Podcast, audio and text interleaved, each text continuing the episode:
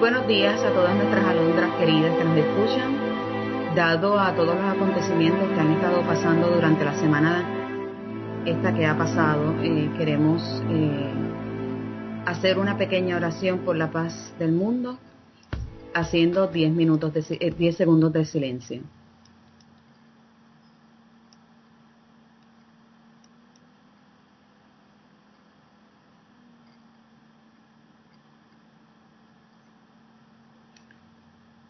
Bueno, necesitamos paz, la verdad que sí.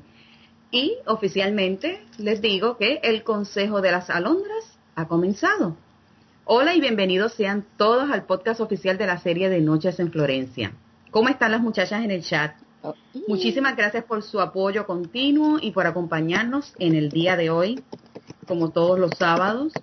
Eh, si nos están escuchando en diferido, puedes escuchar nuestro chat en la página web nochesenflorenciafp.com. Y muchísimas gracias siempre por todo el apoyo que nos dan. ¿Cómo están las chicas? Mi Boribella, mi Lili y mi Maru. Hola, ¿cómo estás? ¿Cómo estuvo esta semana? Cuéntenme. Vamos a, vamos a chismear un ratito antes de empezar aquí. una semana. vamos a empezar contigo, Maru, que tú eres la que tuviste la, semana así como, como de novedades. Oye. No, muy bien, muy bien. La verdad que los primeros cinco días de, trabajo, después de, un par de meses este, estando inactiva, la verdad que, bueno, estuve, estuve muy bien, muy emocionada por, por, bueno, por esta nueva oportunidad y por este nuevo camino que se abre, que, tiene que ver con, lo que estoy estudiando ahora.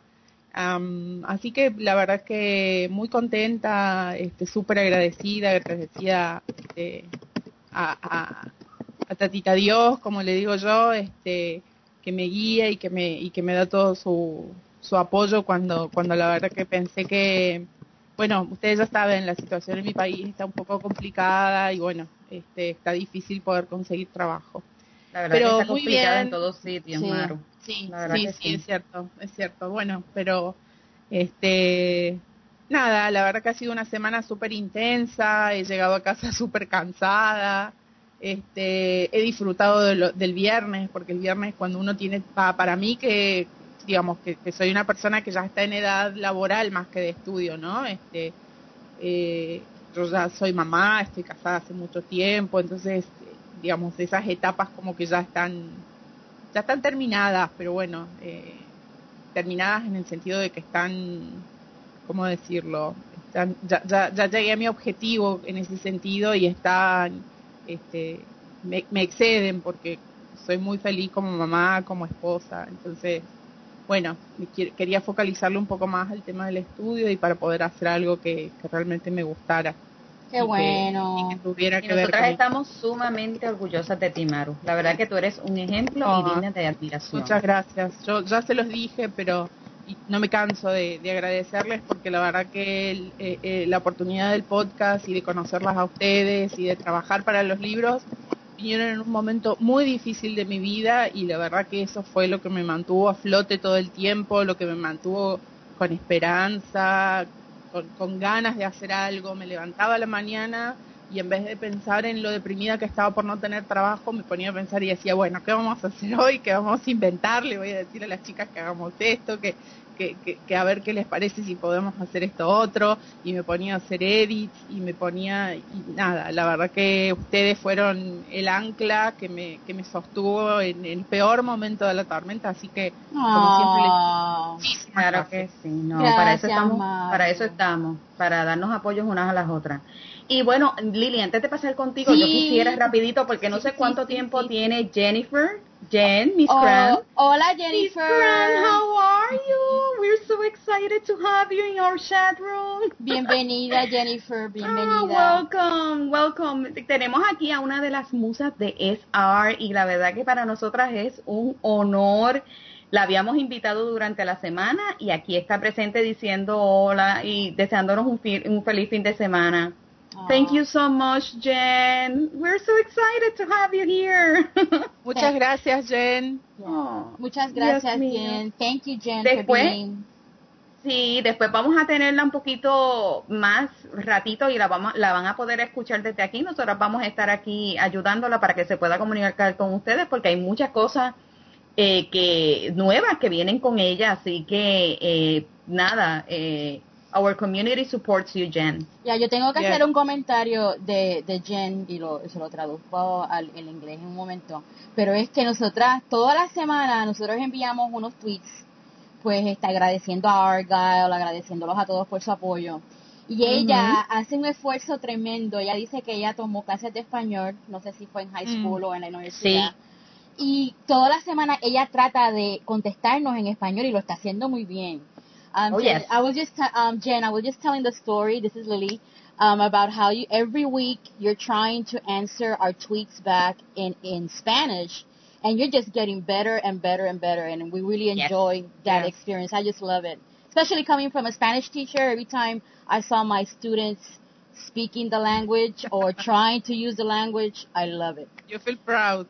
Very, very Yeah. proud, Jen. Very proud. So Okay. we really are grateful, Jen. Okay, We truly are. Yes. Pues vamos Thank a you seguirlo. for being here. Sí. Entonces, este, bueno. Lili, dime tú, cuéntame tú cómo estuvo tu semana, ¿todo bien, todo tranquilo? Las Todo muchachas en el chat están comentando que la semana estuvo bien, no sé si hay cumpleaños por ahí, pero sí, les puedo adelantar que mañana cumple Iris, otra de las musas de SAR, Y hoy Que cumple coincide. Samia. y hoy cumple Samia, del Sí. podcast de Samia, portugués, de- besito. sí, y mañana cumple Iris, eh, que coincide con el cumpleaños de nuestro querido profesor. Sí. Estamos de celebración que- este fin de semana, así que va a Sí, estar muy- muchísima celebración, la verdad que sí, Sí. Julia está lleno de cumpleaños. Sí, mi semana fue atareada como siempre, pero bueno, bueno, este, todo, todo bueno en el nombre de Dios, así que lista para comenzar el podcast. Y, Qué bueno, qué bueno. Bueno, y me toca a mí lo, este, lo próximo que voy a decir. Estamos todavía, toda la semana vamos a mencionar el club de lectura en Goodreads del Príncipe, que todavía vamos por el capítulo 4, perdonen, pero todas estamos con tantas cosas encima que a Oh veces sí, que a veces se nos retrasa pues cosas que tengamos que hacer, pero denos su apoyo, vayan allí, hagan sus comentarios, están, están listos para, para lo que, para ustedes. Este, también queríamos decirle que no se olviden de esta comunidad tan grande de, de los podcasts de SAR, las nuestras hermanas de podcast, este, es- tienen sus distintos podcasts, por ejemplo, está, acaba de pasar el de SAR Flor- Florentine Series, que tuvieron una sorpresa muy linda para nosotros, leyeron una entrevista que SAR le dio a, a Kes, este, en su blog, este, creo que lo van a compartir más tarde, no sé exactamente porque no pude escucharlas completamente.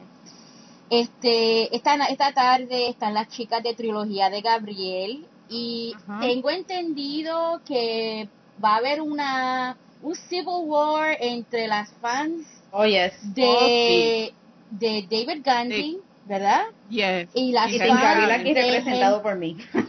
y las fans de Henry Cavill y van a tener un, un civil war para ver quién es el que gana y yo creo que todo esto es Sí. celebración del dos- cumpleaños dos de Gabriel.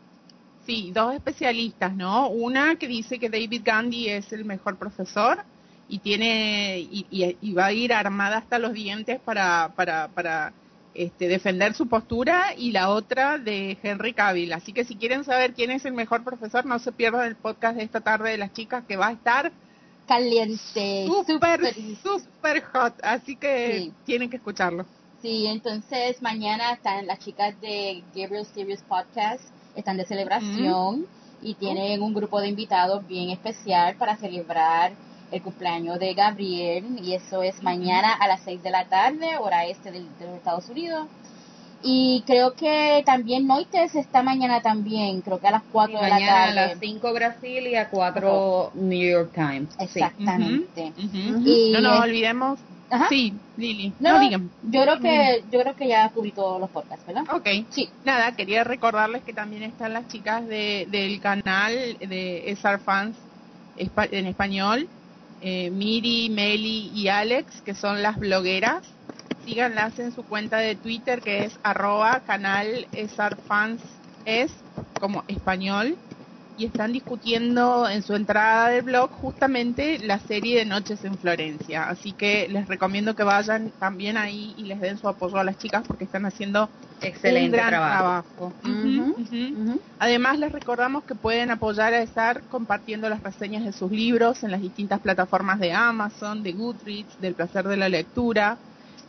pueden encontrar sus ebooks en Google Play y en iBooks eh, etcétera, etcétera, en todas las plataformas y siguiendo las cuentas de fans oficiales de cada uno de sus respectivos países. ¿sí? Recuerden que pueden apoyarnos también para las campañas de traducción de los libros al español. Bueno, eh, y yo creo que aquí todo el mundo está esperando por más noticias de lo que va a pasar el 30 de julio, así que no, lo, no los vamos a hacer esperar, mis amores. Bueno, les cuento que ya saben que el 30 de julio eh, nos va a estar acompañando, pero hay un cambio de hora. Ese día el programa va a ser a las 12 y 30 de la tarde, hora este de los Estados Unidos. O sea que vamos a ir una hora y media más tarde, para que si tienen que hacer algo durante la mañana, que lo puedan hacer, pero puedan estar aquí para, a tiempo para poder compartir con él.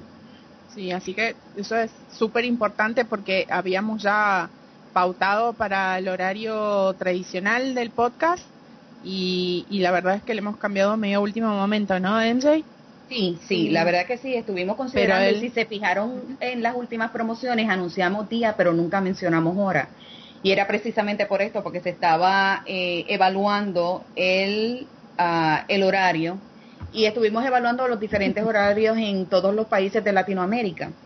Y para tratar de, para, tratar de ser justos con todas las personas que, que, nos escuchan y que son de todos esos países, que son como 17, eh, pues tratamos de conseguir una hora que funcionara para todo el mundo. Y um, pues vamos a ir ese día, entonces a las 12 y 30 del mediodía, hora este de los Estados Unidos. Les puedo comentar que hay ocho oportunidades de obtener unos regalos muy lindos que a ustedes les van a encantar. ¿Cuántas, MJ? Ocho, oportunidades. Así que léanse los libros de La Alondra y el Príncipe, porque ya como lo habíamos comentado, Esar va a tomar el control de nuestro podcast. Va a estar haciendo unos juegos con ustedes. Ustedes tienen que desde el chatroom. Desde el chatroom. Obviamente ustedes saben que Sar es un, un, autor anónimo, así que él no va a estar presente hablando por, el, por, por aquí como nosotras, va a estar manejándolo todo desde el chatroom, desde donde ustedes están. Todos van a estar en el mismo lugar, va a darle, eh, va a hacer unos juegos y las personas que adivinen, pues tenemos ocho oportunidades para que puedan ganarse unos regalitos muy lindos que yo sé que todo el mundo, por lo menos yo, a mí me encantan. Sí. Y yo sé que todo el mundo lo, va a aprovechar. sí, de verdad que sí. Y bueno, pues la, sorpresa que tenemos ya eh, básicamente concluyó. Yo, yo creo que estamos solo unas poquitas horas de que concluya las dos encuestas que, que hicimos esta semana. Gracias por participar. Eh, esa sí que no se la vamos a decir, porque esa sí que es una sorpresa, sorpresa, sorpresa para todo el mundo, porque es algo que nadie se espera, pero que sé que se van a divertir cuando sepan lo que es y cuando escuchen lo que es. Ok, no digas más, no digas más, porque vas a seguir hablando y vas a meter la pata. No, este, no crea. Sí, no crea. Yo oye, lo que pasa es que me gusta... Oye, esta MJ es mala. Ustedes dirán, esta MJ es mala. Es que a mí me gusta, eh, tú sabes, torturarlas un poquito. Pero pero se van a divertir. Eso sí se lo prometo que se van a divertir. Oye, la verdad que están bien dadivosas ustedes. Ustedes están pues, súper no, La verdad que mil gracias a Nina Bossi porque es súper espectacular. La verdad que fue bien generosa. Thank you so much, Nina. Sí, bien generosa, bien generosa. Betty dice, sigue hablando ahí. y Patricia le contesta, MJ, meter no, la pata. Ella me, ella me está, no, ella me, imposible. Ella me está diciendo que me calle, ella me está diciendo que me calle. Lichito. le, di un montón de información hoy. La verdad que eso es lo último que le teníamos que decir porque lo demás eh, eh, le habíamos dado unos hints, ¿verdad? tratando de ayudarla de que pues verifiquen los personajes y los lugares, algunos de los lugares que se mencionan. Hasta ahí le puedo decir. Sí, y, posteriormente, porque no sé, no sé si va a ser para ese programa, pero nada más le voy a dar un hint porque como tú estás tirando ahí hint, yo voy a oh tirar. Oh my God, este, no. no, estamos preparando un sorteo bien lindo. Este, todavía no sabemos qué va a envolver para que ustedes puedan ganar el premio que se va a regalar, pero este, sí, pero va a ser algo, va a ser un algo, un, un sorteo lindo y pues ya manténganse sintonizadas y ya lo sabrán. Recuérdense de seguir todas nuestras cuentas eh, eh, en las redes sociales para que se mantengan al tanto de todo lo que está ocurriendo y de cuál va a ser esa gran sorpresa que tenemos. Digo que ya ese día está lleno de sorpresas porque de verdad que, imagínense, esa está, perdón, esa va a estar en el chat. Jennifer ocho regalos, ocho oportunidades de ganar un set, unos sets de regalos bien lindos para que, para que, pues, para todas estas personas que van a estar participando, más el, el gran premio. Así que muchísima eh, suerte a leer El Príncipe y la Londra. Mira, NJ, antes de seguirlo, Jennifer se está despidiendo. Gracias, Jennifer. y nos dijo, antes de irme, antes de irme, quiero decir que las damas de Argyle Empire aprecian nuestra amistad con usted. Qué linda, qué linda. Muchas gracias, muchas gracias. Gracias, Jen. I hope you can make it on July 30. Yes. Have a good day, Jen.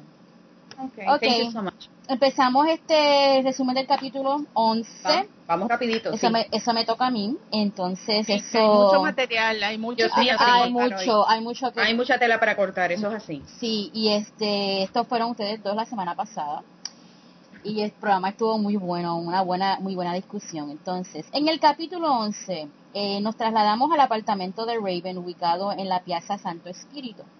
Encontramos a nuestra Londra sumergida en un mar de pensamientos. La historia nos cuenta que ella consideró en un momento dado contactar a la policía, pero al ver al hombre que William le comentó que la desechaba por la ventana se arrepintió. Se preguntaba muchas cosas, como el intruso de la noche anterior, o sea, William, sabía, ¿cómo es que él sabía tanto de ella? Y sobre lo que estaba sucediendo con la investigación del robo de las ilustraciones. Recordó cómo al intruso le, alteró escuchar los nombres de Vitali, Emerson y sobre todo el del propio William George. Este, tenía grabado en su mente el olor del intruso y su voz, aunque no podía identificarla le parecía familiar. Como un dato curioso, el boceto que había dibujado la noche anterior antes de salir al palazzo había desaparecido y se preguntaba por qué el extraño se lo habría llevado. Más aún, el extraño le dejó miles de euros y como era de esperarse, lo menos que entendía era la razón por la cual le había regalado la reliquia que debería de usar en todos momentos. Nos enteramos de que Raven contaba con una educación de base católica durante sus primeros años de universidad. También el capítulo habla de su relación con el padre Kavanaugh, quien, lo había ayudado, quien la había ayudado a ella y a su hermana en un momento crucial de sus vidas. Sin embargo, su cercanía, respeto y admiración por el sacerdote no llegaban al punto de aceptar y compartir sus creencias. Raven tomó una decisión tomando en consideración todo lo que analizó esa semana, esa, esa mañana. Usaría la reliquia. Otro dato que tenía a Raven confundida es que el intruso sabía su nombre de pila, Jane. Los únicos que conocían el verdadero nombre de Raven eran los inspectores Batelli y Savola, porque habían visto sus papeles. Entonces, temió que él hubiera estado en contacto con gente de su pasado en Florida. Se preguntaba qué consecuencias podría traer eso. Su, cabeza daba vueltas pensando en la pesadilla que había sido vivir y proteger a su hermana de su antiguo padrastro. Todos estos pensamientos y recuerdos le hacían daño, así que decidió dejarlo y enfocarse en algo diferente. Pensó cómo el extraño había irrumpido en su apartamento sin hacerle daño y decidió buscar entre sus cosas para ver si faltaba algo más. Se percató de que sus libros que estaban en la mesa de noche habían sido cambiados de lugar. El orden estaba alterado. Entonces le preguntamos al SAR, porque la semana pasada ustedes, ustedes estuvieron una discusión sobre esto. entonces, entonces le preguntamos al SAR y nos comentó lo siguiente. creo que el movimiento de los libros tiene que ver con William dejando de lado las cosas que a él no le gustan y elevando las cosas que, que él hace, o sea, que le gustan. Por lo tanto, es más sobre él y sus intereses que de un mensaje que le quiera dar a Raven.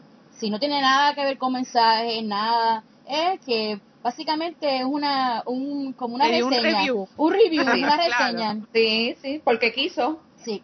¿Te acuerdas que así mismo lo dije yo? Pues eso es lo que quiso. Sí. Un capricho. Fue, fue tipo, esto para mí no está bien, vamos a cambiarlo. Esto es así. Pum, pum, pum. Y lo puso. Sí. Se sentó en la mesa decidida a ponerse al día con el correo electrónico, pero se dio cuenta que tenía un mensaje de su hermana Cara. Cara le dijo que había estado intentando comunicarse con ella sin éxito. Además le informaba cómo había sido la boda de su madre y le pidió que fuera a visitarlos a Florida para el cumpleaños de su madre. Le dijo que era momento de dejar el pasado atrás. Raven se sintió tocada. Le enojó que su madre se entrometiera. Ella adoraba a su hermana y haría lo que fuera por ella. Sara era siete años más chica que Raven y a pesar de quererla tanto, habían llevado vidas completamente opuestas. Nos enteramos en este capítulo que su hermana no recordaba a su padre y que no recuerda los acontecimientos de lo que había pasado con su padrastro. O como dijimos en la discusión, tal vez lo bloqueó. Le respondió a su hermana que pensaría lo del viaje y que si, iba, no pensaba ver a su madre. Y que si Cara llegaba a ir a Florencia con su esposo, le encantaría verla y que lo hablaran más cerca de la fecha. Trató de olvidarse de su problema familiar y más determinada que nunca, aún sintiéndose impotente ante todo lo que podría esperarle en Florencia, decidió una vez más que no se iría, ya que todo lo que ella había conseguido con tanto esfuerzo estaba ahí. No podía dejarlo. Y ahí nos quedamos. Un capítulo súper intenso, sí. Muy bueno. Muy intenso y no me puedo no puedo evitar de reírme por el comentario que está haciendo Betty desde el Betty está tomando su agua especial. Betty, Betty, Betty, yo creo que está preguntándose si Raven, eh, de casualidad, entre sus libros que tiene en su biblioteca personal, tiene la serie de Fifty Shades of Grey. ¿Y qué haría William si los viera? Esa es muy buena pregunta. Podríamos preguntar a esa. Así que es muy buena pregunta. Desgraciadamente nosotras no tenemos la respuesta, pero sí, de verdad que sí. Ay, Dios mío. Bueno, estas mujeres son tremendas. Yo creo que eh, Esar los, los, pondría arriba porque son, son muy amigos con... Con el bueno, pero, pero, pero, acuérdate que es William. Pero William es muy claro, es mucho más ácido en sus...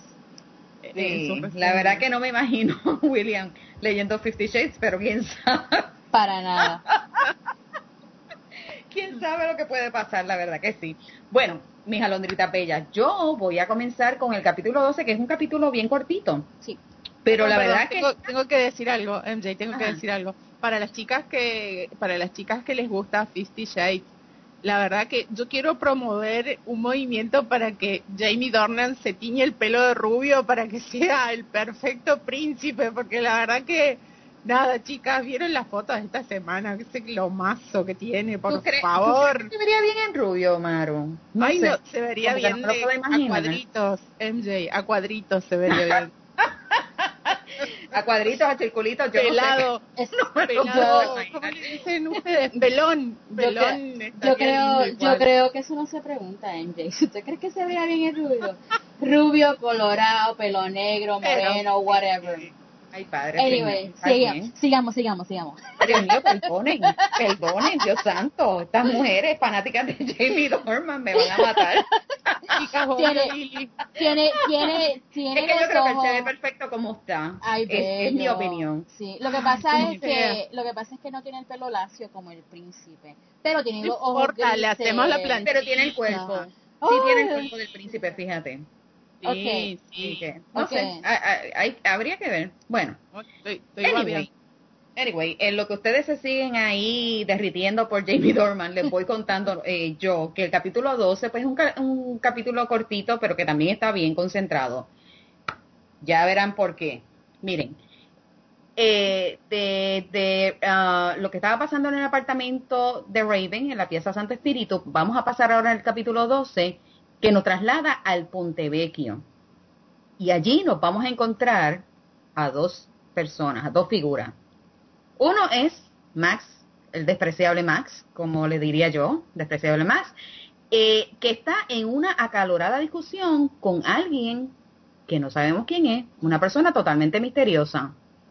Pero ¿de qué están hablando? Eso sí lo sabemos. Están hablando de asesinar a alguien. Y adivinen a quién. Por supuesto, al príncipe de Florencia. Max está desesperado por dar muerte al príncipe. Yo nunca, nunca confié en él. La verdad que desde que leí el, el personaje me cayó súper pesado. Pero la otra figura misteriosa con la que está hablando está tratando como de hacerlo entrar en razón, diciéndole que hay que ser paciente. Eso se lo, se, lo pasa recordando de que tiene que ser paciente durante toda la conversación. Y también les recuerda que eh, del ataque fallido de los venecianos al príncipe que leímos durante el, la precuela que lleva también el mismo nombre, ¿no? Recuerdan que el príncipe se fue detrás de Emerson y aparecieron 10 atacantes que eran venecianos y el príncipe acabó con todo el mundo allí. Uno solo contra 10. Bueno, apaciguar a Max y convencerlo de que fuera paciente no era tarea fácil para esta persona misteriosa. Y en la calorada discusión confirmamos la sospecha que tuvo el príncipe de cómo los venecianos habían entrado a su ciudad. Y es que nuestro querido William tiene enemigos muy cerca. Y uno de esos enemigos se alió con los venecianos en un intento por asesinarlo y tomar el control de Florencia. Así que Christopher, arrodíllate Canterbury, era un traidor. Así que se merecía, se merecía morir. Ok, durante la conversación también surgen nuevas ideas de alianzas más fuertes, ¿no? Eh, eh, más fuertes que, que, los, con los venecianos como por ejemplo los cazadores que cazaban a los seres de su especie y los salvajes que no nadie los podía controlar. Eh, Max también nos hace saber que el concilium está dividido entre aliados y enemigos del príncipe. Y eso a mí, yo no sé ustedes, pero a mí me preocupa. Me da Sí, eso no es bueno. Y se acaba aquí el, el capítulo, de, eh, mi parte de, este capítulo, pero entonces les pregunto, y esta va a ser una pregunta aquí, esto es Conspiracy Theories, este, mm. teoría de conspiración. Sí. ¿Qué ustedes piensan? ¿Quién es la persona con la que está hablando Max? ¿Piensan que también es otro miembro del concilium o es alguien fuera del concilium? Quiero escucharlas a ver qué piensan. Sí, yo no sé quién es todavía, pero este me parece que es alguien del concilio, como que lo conoce muy bien. Porque él, él, está tratando de como que calmar a Máxima, tenemos que cogerlo, hay que cogerlo con paciencia, tomarlo con calma. Y mm. para mí suena como alguien que del, de, de su adentro. Esa es mi opinión. ¿Y tú, Maru? Sí, yo, ¿Y tú, Maru, pienso lo mismo. Definitivamente es alguien del concilium y y, la verdad es que me puso bien nerviosa ese capítulo, esa conversación me puso, me puso tensa, ¿no? Porque este, saber que alguien tan cercano a él como Max está está mm, este, conspirando, ¿no? Está, está tramando algo en contra de él con otra persona que aparentemente también está, lo conoce bastante y conoce sus movimientos, es de su misma especie. eh, me puso bien nerviosa, pero sí, definitivamente es el concilio. Ok, eh, aquí las, las opiniones están eh, variadas, fíjense. eh, Cintia, Patricia, eh, Betty, um, ¿quién más? Eh, Laura, todas piensan que sí, que es del concilio. De hecho, Laura piensa que es un miembro anterior mm. del, del concilio. Mm. ¿Ok? Entonces, eh, María piensa que no, que es alguien fuera del concilio. Muy interesante. Eh, Cata nos está haciendo comentar ah, que hay un concilio en Wattpad. Eh, ok. Uh, ok, Cata creo que no. Si estoy entendiendo bien, Cata piensa que no, que no tiene que ser alguien del concilio. Y eh, Miriam nos dice que arrodíllate junto al nombre, eh, eh, que eh, ese arrodíllate junto al nombre es inevitable, sí. Él se, se quedó, lo bautizamos Christopher arrodíllate va a Canterbury. Eh, yo pienso que, que es alguien mate el concilio. Yo también me da esa espina. Hmm. Vamos a ver. No sé. Pienso, tendremos que ver, eh, seguir el historia y verlo, pero yo creo que sí. Yo creo que sí eh, es alguien que lo conoce y que tiene un poco más de cabeza, que tiene un poco más neuronas que Max, porque Max realmente como que no piensa. Sí, no es muy inteligente para eso. Bueno, eh, pasamos con las citas favoritas de este capítulo y entonces la de Patty y Laura saben que su reinado no dura no durará eternamente. Eh, la de SR y Laura, la ciudad será nuestra pronto. ¡Ey, Laura coincidió con SR! Sí, sí, Laura coincidió. Y eh, de Laurita, Mía y de Lili, el concilio está plagado de sus aliados, pero también de sus rivales. Mm. La verdad que eso nos preocupa, porque la verdad que queremos a William, no queremos que nada malo le pase. Ahora vamos a pasar rapidito con la primera parte del capítulo 13 y les cuento que de ahí del Ponte Vecchio nos vamos a mudar a la Galería de los Oficios. Somos testigos aquí en este capítulo cuando comienza de las consecuencias que ha sufrido la pobre Raven luego de haber desaparecido de esa manera tan misteriosa y de todo ese cambio físico que ella eh, por la que por la que pasó, ¿no? Que se transformó. Luego que también para colmo todo coincide con el robo de las ilustraciones en la oficina. El profesor Urbano degradó a Raven del puesto que ocupaba en la galería, por lo que no le permitieron continuar trabajando en la restauración del nacimiento de Venus. Ustedes se imaginan lo difícil que tiene que haber sido para ella porque inclusive pusieron a otra persona para hacer su trabajo. O sea, tiene, tiene que dolerle, obviamente, tu orgullo profesional, tú sabes lo que tú eres y lo que tú vales y, el tipo de trabajo que tú realizas, tiene que haberle dolido.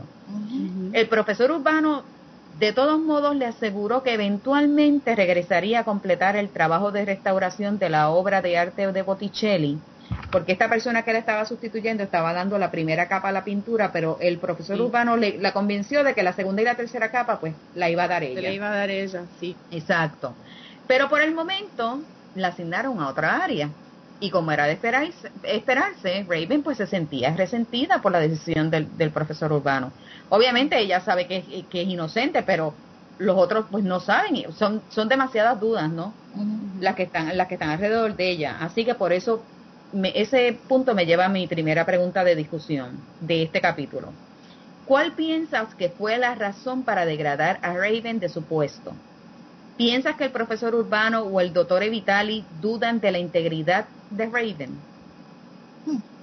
Empiezo con ustedes y después paso con las muchachas en el chatroom. ¿Puedo, empezar yo, Lili? Dale, dale. Ok. Em, yo pienso que, que en realidad eh, eh, sí, a ver, la, la, respuesta concreta sería sí, pero porque, o sea, dudan de la integridad de Raven, pero porque porque en realidad ella tampoco tiene muchas armas para poder eh, explicar en dónde estuvo esa semana que desapareció y, y, qué fue lo que, digamos, y, atribuirle una razón lógica a los cambios que, que ella había tenido, ¿no? Porque recordemos que ni siquiera estaba parecida a la foto que tenía en la credencial para ingresar al Uffizi. Era una persona distinta, una persona eh, físicamente, no quiero decir más bella porque me parece un poco este, brusco decir eso, pero, pero ella había experimentado cambios físicos, cambios eh, en, los rasgos de su cara, había bajado de peso y, está sabido que en una semana uno no puede tener un cambio tan radical, ¿no? Sino este, realmente me parece que ellos están desorientados y que, y que su trabajo, como hablábamos también antes, eh, igual que la del el inspectore, es dudar y averiguar qué fue lo que pasó. Entonces, como Raven tampoco puede dar demasiadas explicaciones, bueno, ante la duda, además, a ver, ¿qué te pasaría a vos Lili, si, si faltas una semana al trabajo y de repente no apareces, no, no avisas que, que estás enferma o que te vas de vacaciones o seguramente pondrán a alguien en tu lugar para que haga el trabajo que se tiene que hacer. Entonces, de repente, me parece que si bien por ahí no pasa por una cuestión de, dudar de la, de la integridad de Raven, ¿sí? Es como una forma también de decirle, escúchame, vos no te podés ir una semana y volver y después retomar el trabajo en donde lo dejaste. O sea, esto tiene que seguir. No sé, esa es mi opinión. Sí, yo, yo no sé si, no sé de qué dudan, no sé si es de la integridad, no sé. La cuestión es que hay una desconfianza ahí, porque es obvio, no, no sé, yo creo que es algo que levantaría banderas rojas y, y todo tipo de, de, puntos de desconfianza, en, ya sea integridad, ya sea, no sé, en qué está metida esta chica, cómo, cómo desaparece una semana. Hay, hay una desconfianza de qué exactamente, qué es lo que está pasando en su cabeza. Pues, y yo creo que el quitarla de un de un proyecto tan grande como lo que ella estaba haciendo, yo creo que es también para proteger pues la propiedad que, que él se supone que esté protegiendo, que es algo así como, imagínate, él, que está trabajando en, en la de Venus o en la primavera, en la de Venus. el nacimiento de Venus. Sí, me imagino que es cuestión de precaución ellos no saben con lo que están lidiando ahora mismo. Sí, fíjate, yo estoy de acuerdo con ustedes en el sentido de que hay un refrán que no sé en cuántos países lo hay, pero por lo menos en Puerto Rico, mi abuelita lo decía mucho, y era que, y es que dice, ante la duda saludan. Mm, eh, sí, yo no sé hasta qué punto eh, Urbano duda de, de ella, o el mismo eh, doctor Evitali, que es el que está a fin de cuentas a cargo del oficio y tiene que proteger la propiedad que hay allí. eh, o sea, Urbano le responde a, Vitali. So, no sé hasta qué punto, no sé hasta qué punto ellos dudan, pero realmente todo es sospechoso y yo creo que ellos lo que quieren es tener precaución porque realmente a veces tú, como dicen, tú no conoces a una persona nunca, ¿me entiendes? Este, una persona puede presentarse de una manera y de momento hace cosas que tú dices jamás pensé y lo puedes haber conocido por años. Eh, así que yo creo que ellos solamente están eh, siendo precavidos. El, el, trabajo no para porque ella se haya desaparecido una semana, aunque ella no lo recuerde. El trabajo tiene que continuar. Así que pues ponen a otra persona en su en su lugar para que eh, el trabajo continúe, porque todo eso tiene una fecha de vencimiento, tienen que haber terminado para cierta fecha. Y es un equipo de trabajo además, no, no trabaja ella sola. Hay otras personas que están esperando que tal vez ella termine su trabajo para, para hacer el, el, trabajo propio. Y, y, bueno, es, es, como decías vos, MJ, es algo que tiene que, que fluir, es algo, son, son etapas que se tienen que, que, que, llevar a cabo en un tiempo determinado. Sí, pero de que puede haber despertado dudas, yo creo que, que todo es tan misterioso y como no hay explicaciones, sí, yo entiendo que sí. Eh, vamos a ver qué nos dicen las muchachas en el chat room. Eh, Cata hay muchos comentarios. Sí, sí, hay muchos comentarios. A mí me encanta cuando la discusión se pone así. Ok, es lo mismo que si cogieran mis historias y alguien las cambiara o las siguiera. Vitali no lo hace, Urbano, Urbano no sé. Claro, Vitali no duda de no, Que, no duda, pero, Urbano, que no, no sabe. Claro, claro. Ok, tiene duda, ok. Sí, eh, nos dice Cintia. Cintia dice, sí, creo que dudan de ella por los acontecimientos, el robo y la desaparición de Raven. Es que todo ocurrió al mismo tiempo. La verdad que la pobre. Mucha coincidencia. Sí, mucha coincidencia. Renacien. Pienso que sí, Urbano desconfía. Es que todo fue muy extraño. Estoy de acuerdo. Laura dice que sí, que piensa que tiene dudas. Eh, Renacien eh, nos, nos añade, el príncipe debería protegerla de esa duda que tienen hacia ella. Ay, Dios mío. Tiene muchas cosas de que ocupar. La verdad que sí. Y la, Y, la posición de él es tan difícil, pero bueno, vamos a ver qué él hace por ella. Miriam nos dice, Urbano la estaba castigando por abandonar su trabajo, yo lo vi así. Ok, ok. María, como estaba comentando, o sea, el trabajo no para, el trabajo no para, hay que sacarlo. Ok, María nos dice, ajá. No, no, que, no, porque es cierto, porque cuando ella se entrevistó con Vitali, pues Vitali, este, pues no la, no, no la, no la echó, no la corrió, pero cuando se mm. fue y se, se, se, se, reunió con Urbano, pues Urbano le dijo, sí, obviamente tenía el trabajo, pero yo lo veo, yo, eso es un buen punto, yo, yo lo veo así también. Él estaba como más a la defensiva, ¿no? exacto. Como más como más reservado, como, como mirándola como de reojo. Por lo, por lo mismo, yo porque yo creo que, que, pues, las dudas abrieron un poco de desconfianza, pienso yo. Bueno, María nos dice, puede que Urbano desconfíe, pero no. ok. Estefanía, hola muñeca. nos dice Estefanía, yo no creo que duden seriamente de ella, sin duda las circunstancias le complican todo. Si no estuvieran, aunque fuera un poco de desconfianza, la hubieran corrido. Tal vez la regalaron debido a la investigación. Tal vez la relegaron. Yo creo que, que eso puede ser buen punto. Yo creo que también eso puede ser buen punto. Evelyn Otero, bienvenida, muñeca. Nos dice Evelyn, dudan porque creen que está implicada y más con los acontecimientos y la falta de memoria y su cambio de imagen. Y privándola de su trabajo es como una prevención para ellos o algo así por el estilo. Ok. Betty nos dice eh, que está de acuerdo contigo, Maruquita. Están, eh, lo que quieren es mantenerle, mantenerla a la vista, ¿no? pues solamente para ver si realmente ella merece la confianza de ellos y tal vez están tienen miedo de que ella vuelva a desaparecer. Mm. O sea que sí, hay duda, hay duda. Eh, María nos dice, piensa ah, ah, que la apariencia es una de las razones por las que, dudan de ella y que eh, nadie puede entender, como ya nos recuerda lo que pasó la semana que estuvo ausente. Ok, Nina Collins nos dice, sí, creo que sospechan de ella y solo quieren observarla para saber si es confiable. Está como en una especie de prueba, de prueba ¿verdad, Nina? Ok, Betty dice que es probable que... ah, que ellos probablemente pensaron que ella estaba muerta. Nadie sabía dónde ella estaba. Así que tenían que este, reemplazarla con alguien para que pudiera hacer el trabajo, lo que estábamos veníamos hablando. ¿Ok? Eh, y lo, lo mismo que veníamos hablando, el trabajo hay que sacarlo porque esto tiene unas fechas límites para entregarlo. ¿ok?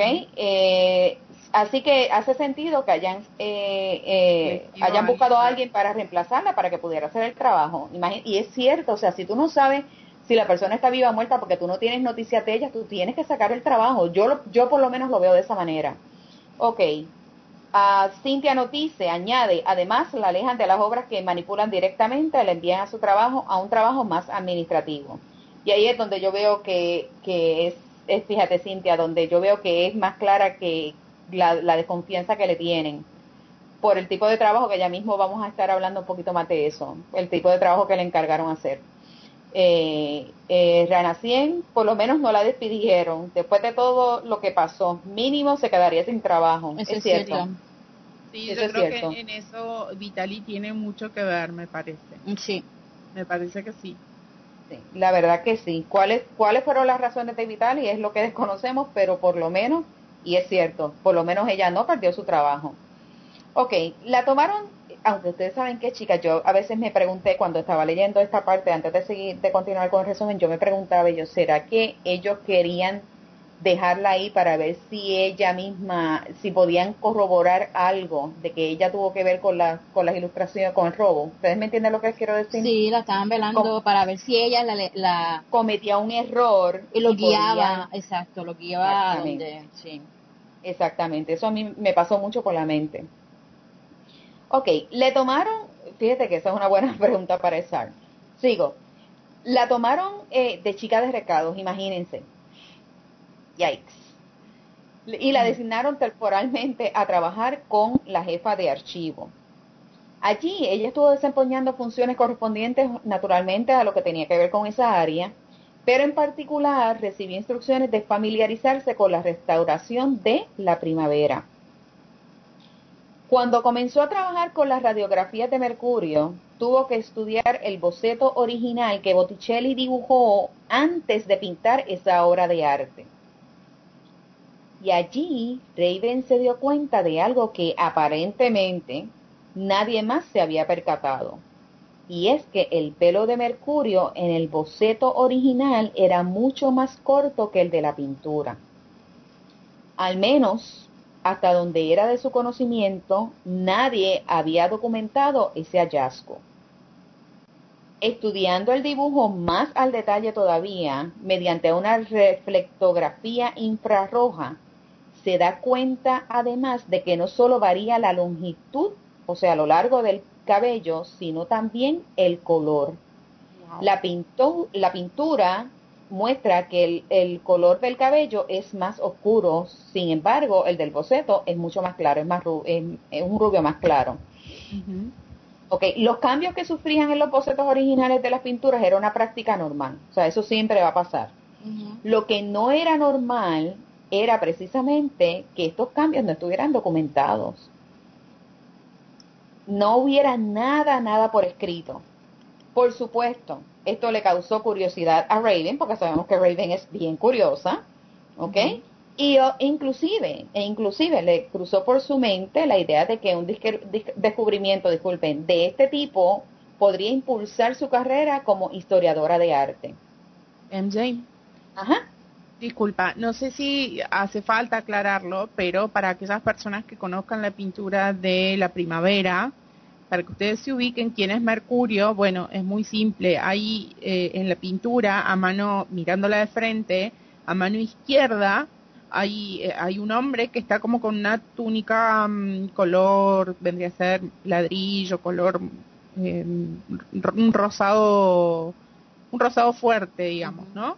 Eh, que está mirando hacia arriba, como buscando algo en los árboles. Ese es Mercurio, para que las chicas se ubiquen y para que sepan quién es. Del otro lado solo hay, bueno, como si fuera, me parece que es un sátiro, ¿no? el del costado. Y de hecho tenemos la información de la pintura y tenemos información de la pintura también. Eh, si acceden en, nuestra página web, también pueden pueden encontrar mayor información sobre las pinturas de Botticelli. Sí, exacto. Bajo arte. Bajo arte, bajo la categoría de arte. Ok, bueno, pues entonces imagínense, ¿qué se le ocurre a nuestra Raven? Raven es súper arriesgada, ya, ya lo hemos visto, somos testigos de eso. Así que simplemente buscó un pendrive en su mochila y grabó todas las imágenes relevantes concernientes a la figura de Mercurio. Ay, ay, ay. Pregunta de discusión. ¿Por qué piensas que este hallazgo sobre Mercurio no había sido documentado anteriormente? ¿Cómo es posible que nadie se haya dado cuenta de una figura que tiene cientos de años? ¿Cómo es posible que, nadie, se haya dado cuenta de lo que descubrió Raven? Hmm. Ahí se las dejo. sí, la verdad es que es complicado, ¿no? No sé, Lili, ¿qué, ¿qué pensás vos? ¿Será porque porque nadie es tan curioso como Raven? Porque nadie nadie está movilizado por por, por la curiosidad de saber y de y de fijarse en esos detalles. No sé, la verdad que yo, yo, yo realmente yo es raro. quiero pasar con las chicas del chat porque no tengo la menor idea. Renata dice silencio en sala. Nadie puede contestar cómo va a ser si aquí se reúnen las mujeres más bellas y más inteligentes del planeta. Vamos a ver qué piensan. Dale. Ok, algo sobrenatural se mueve allí. Wow, me encanta. ¿Sí? Ok, Cintia también dice que algo raro está pasando. ¿Alguien hizo un trabajito por ahí, chicas? ¿Alguien estuvo manipulando los archivos de, de la galería de los Uffizi, tal vez. Podría ser, podría ser. Eh, también me viene a la mente el hecho de que eh, um, William controló ya una vez al doctor Vitali mentalmente. So, no sé, no sé si, si puede ser algo relacionado, ok, Laura nos comenta que es un misterio, Cintia dice que sí, no sé a qué dice que sí. Que alguien, da la pregunta que yo hice, que alguien estaba seguramente manipulando ahí los, los archivos. Probablemente, probablemente, ¿ok? Entonces Betty dice que estas cosas le recuerdan al príncipe. eh, Miriam nos dice, ella siempre hace cosas inocentes que parecen sospechosas. Un pendrive Raven, ¿really? Pobrecita, ¿verdad? Es que ella es bien inocente. Ok, eh, y arriesgada.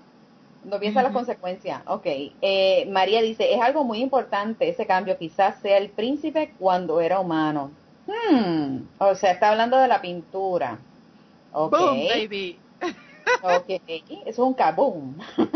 Ok, Betty nos dice, Raven, eh, eh, recuerden que William estaba mirando la pintura cuando Julia y Gabriel se estaban besando y eso fue en, en El Príncipe en la precuela de la Londra.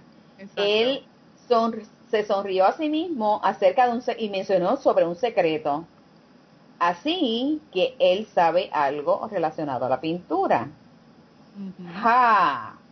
muy interesante. Por ahí están, por ahí están, están muy interesante. Así que yo creo que todas coincidimos en que tal vez nuestro querido príncipe tiene que ver algo con eso, ¿verdad? De que no hayan hallazgo.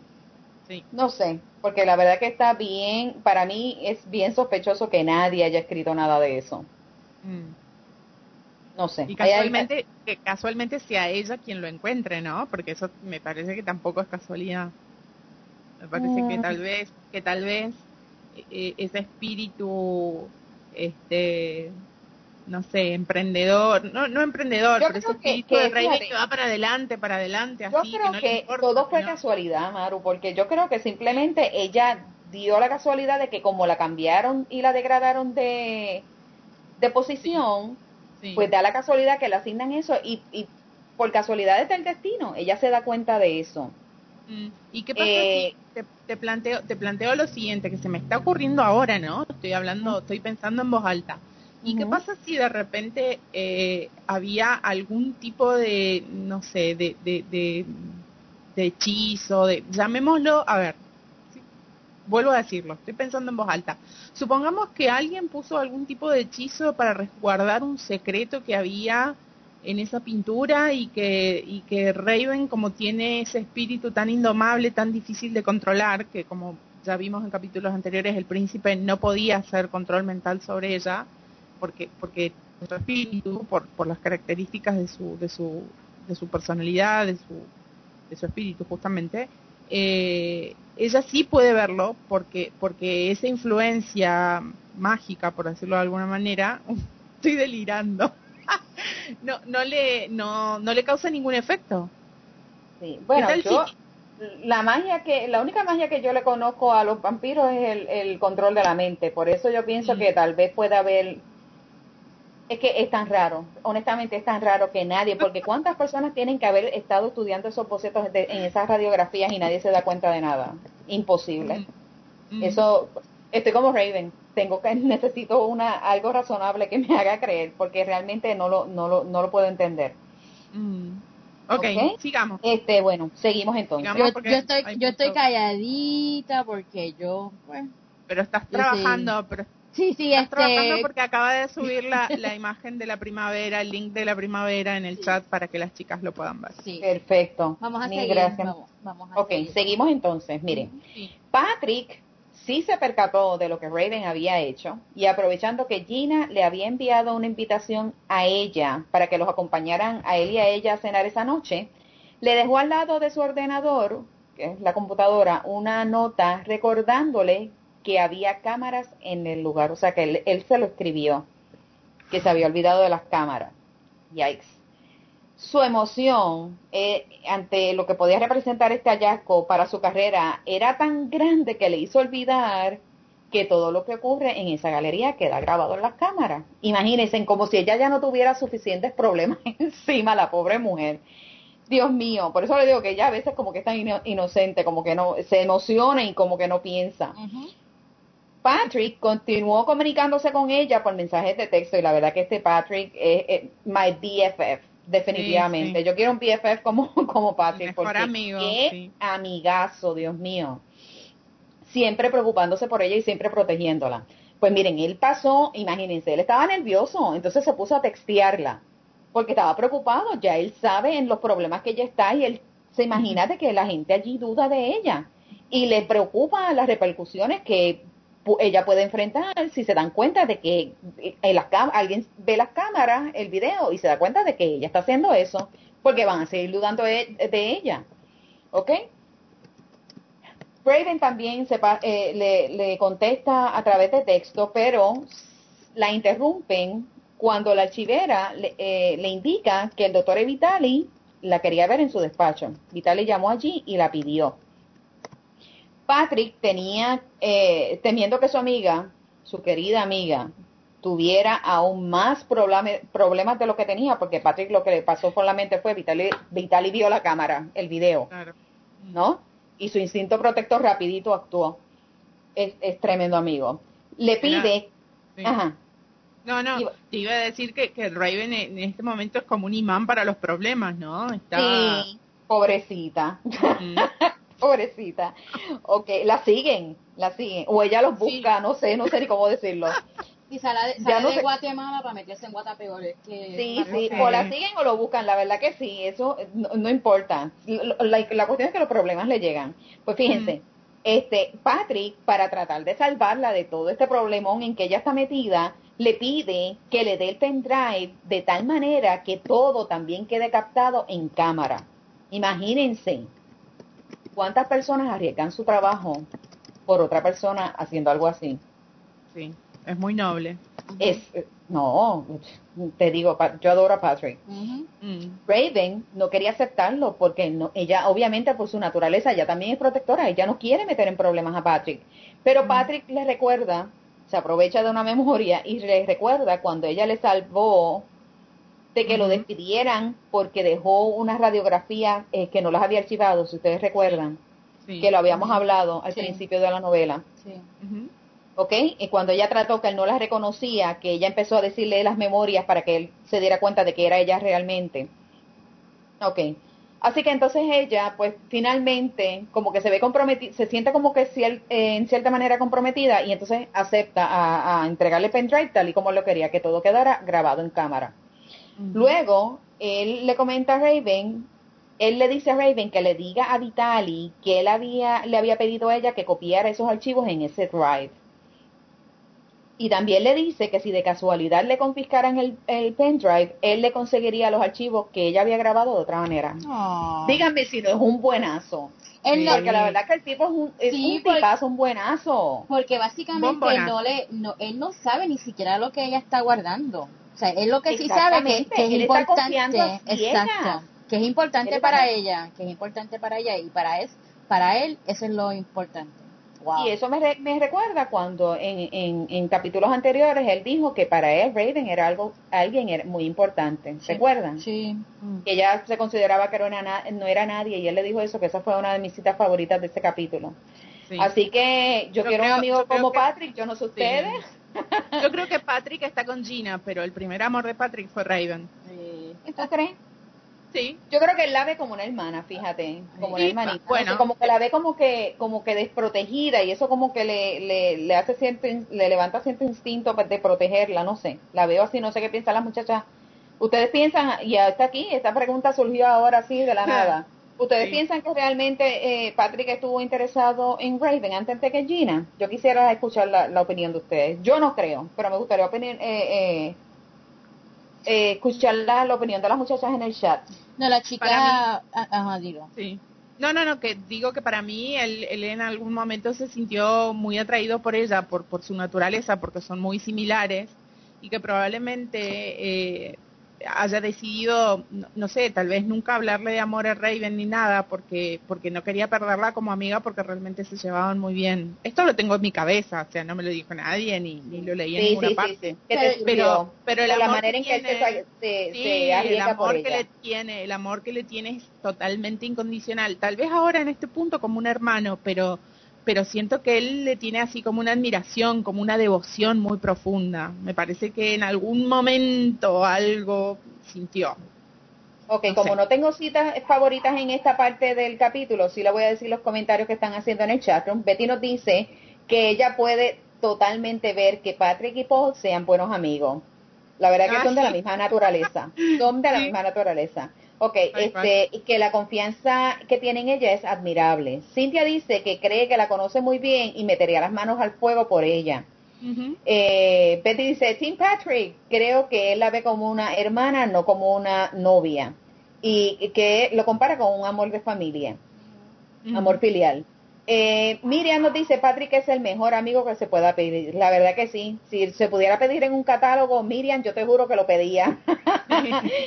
ok, le, lo dije antes y lo repito. Quiero a alguien como Patrick en mi equipo. La verdad que sí, Team Patrick, obviamente. María nos dice, sí, tienes razón, Patrick, metería las, las manos en el fuego por ella. Patty nos dice, no lo creo. Patty no, no lo creo. Realmente la quiere como amiga. Stephanie dice, yo creo que no, la quiere como familia. Eh, Laura dice, yo creo que la quiere mucho, pero no sé si como pareja.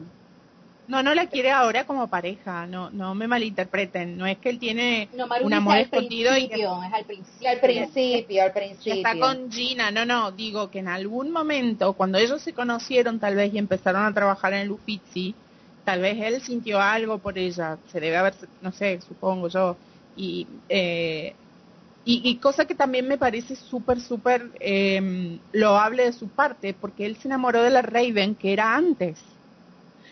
Chicas, de vuelta les vuelvo a decir, esto está en mi cabeza, lo estoy dejando salir así sin pensar demasiado lo que estoy diciendo. Pero para mí, eh, él, él, estaba enamorado de la Raven como era, del corazón de Raven, de, del altruismo de Raven, del espíritu de Raven. ¿sí? Yo creo que es admiración. Pero fíjate, mira lo que dice Vete aquí también. Dice, eh, pero en el principio Raven comenta de que, de que su amor, o sea, de que él siempre estuvo interesado por Gina. Al principio de la Londres, ¿recuerdan? Entonces Evelyn nos comenta que es como un amor de hermanos y entonces Nina dice, Nina Collen dice, eh, pocas personas como Patrick a lo mejor sí estuvo enamorado, pero con el tiempo cambió, ahora solo la ama como hermana. Ok, sí, totalmente. Así que, Porque no creo que Patrick sea de ese tipo de personas que puede estar enamorado de una persona y sin embargo estar con otra. Por eso dije, hice la aclaración, en algún momento en el principio tal vez él se sintió atraído por Raven. Pero bueno, capaz que estoy loca, chicas. Sigamos. Vamos a bueno, pues seguimos contigo, Maru. Sí. Ok. Em, bueno, Raven sabía que debía pensar en algún argumento alternativo a lo que había pasado para dejar libre de culpa el cargo a Patrick respecto del pendrive. Sin embargo, estaba tan presionada por las circunstancias que no se le ocurría nada. Esta es una cita favorita de Patty, de MJ y mía y dice, no podía soportar que alguien a quien apreciaba sufriera. Esa era su auténtica esencia. Y realmente eh, cuando ella llegó al despacho del doctor Vitali, escuchó una fuerte una, voz femenina que hablaba fuerte y que decía que era una ridiculez pensar que podía pasarle algo en las calles de Florencia que no, no le sucedería nada ni a ella eh, ni, ni, ni, a Claire eh, para, por salir a pasear en las calles que conocía prácticamente antes de que su interlocutor naciera. Esta es una cita favorita de Sylvain Reynard que dice, Catherine, la ciudad no es segura. El profesor Emerson parecía exasperado. Los nervios de Raven estaban jugándole una mala pasada. Sentía las manos sudadas y la actitud de la mujer la había tomado por sorpresa, haciéndola sentir un poco fuera de lugar. Un hombre dentro de la oficina, el hombre, perdón, dentro de la oficina seguía insistiendo que la ciudad no era segura. Cuando Raven tocó la puerta. Desde adentro alguien le dijo que entrara. Le dijeron en italiano que, que entrara. Ahí se encontró con el profesor Emerson y con una mujer mayor que mecía un, eh, un coche de, bebé con la pequeña Claire Emerson que estaba este, jugando en el cochecito. Esta mujer, aunque parecía muy frágil y pequeña, estaba, se, se la estaba poniendo difícil al profesor, ya que se estaba dirigiendo a la puerta por donde Raven había entrado hacía unos segundos. Cuando el profesor perdió completamente los estribos y le dijo un rotundo no. Todos dirigieron sus miradas al profesor, que estaba parado con los puños cerrados en una actitud amenazadora. Esta es una cita favorita de MJ y mía. Al fijarse con más atención, Raven se dio cuenta, sorprendida, de que en realidad estaba asustado. Detrás de esa imagen amenazante había un hombre que definitivamente suplicaba para que se quedaran. Porque ustedes que creen Alondras, ¿Qué, ¿de qué tiene miedo el profesor? ¿Qué, qué, ¿Tiene alguna posibilidad de de percibir algo más? ¿Qué está percibiendo el profesor? ¿A, qué, ¿A qué le tiene miedo? ¿Ustedes qué piensan? ¿Por qué no quiere que eh, esta mujer se, se, se, vaya de, de, la galería y vaya a hacer una, una visita. Sí, bueno, este, estamos hablando de, de su hija. Y ya sabemos cómo es Gabriel con, con la gente que ama, que, que los protege hasta, morir. Y, y, él ha estado experimentando este, o sintiendo cosas extrañas. Y como dice Julia, la oscuridad, ¿sabe? Cosas, cosas extrañas. Y pues más vale este ¿qué? precaver que tener que lamentar, right? Como dice como dice el refrán, yo creo que es que él no quiere tenerla fuera de su alcance inmediato. Que se vayan a la ciudad, eso sería, y él estando ahí, si él no, él, eso sería, yo creo que es algo que él no puede eh, eh, yo creo que él no puede definir lo que hay, pero es algo como que se siente y que, y que le causa miedo. Ya hemos visto que él, es, bueno, es que no quiero dar mucho spoiler porque yo sé que Betty, por, por ejemplo, no ha leído completamente la serie de, de la trilogía de Gabriel, pero sí yo puedo decir que en esa trilogía se han visto efectos, eh, eh situaciones paranormales relacionadas con Gabriel. No voy a dar detalles, tienen que leerla, las personas que la leyeron saben a lo que me refiero eh, pero yo pienso que es algo que él siente y es como un presentimiento bien, bien, bien fuerte de que algo malo va a pasar y que, y, que, y ese presentimiento como que lo hace ser más protectivo todavía de las personas que ama. Sí. Mm. Sí. Ok. Bueno, eh, Cintia dice que eh, él siempre ha tenido sensaciones raras. eh, María dice que Catherine es amiga del profesor, la que le ayudó a Julia. Eh, Cintia dice, eh, eh digamos, además de lo que nos había dicho antes, de que siempre tenía sensaciones, que el profesor había tenido sensaciones raras, eh, dice que como que se siente mal, como que, sí, como un mal presentimiento, supongo que quiso decir Cintia. El mal, sí. Mm, sí, y Betty dice que el profesor tiene un sexto sentido, que tiene, que, que puede presentir el peligro, o que puede sentir el peligro. Evelyn dice, miedo a que hieran a su familia. Laura comenta, presiente que hay algo malo y es súper protector con ella. Sí. tal cual, estamos de acuerdo, Laura. Y María nos vuelve a decir, es cierto, es como si percibiera el mal. Sí. Ok. Vamos a seguir, vamos a ver qué es lo que pasa.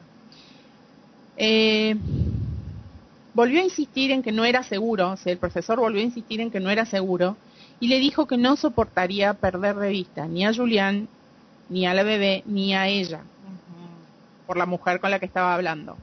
Finalmente concedió, concedió que Julia fuera a la visita guiada, pero la bebé y la profesora Picton se quedaban ahí con él.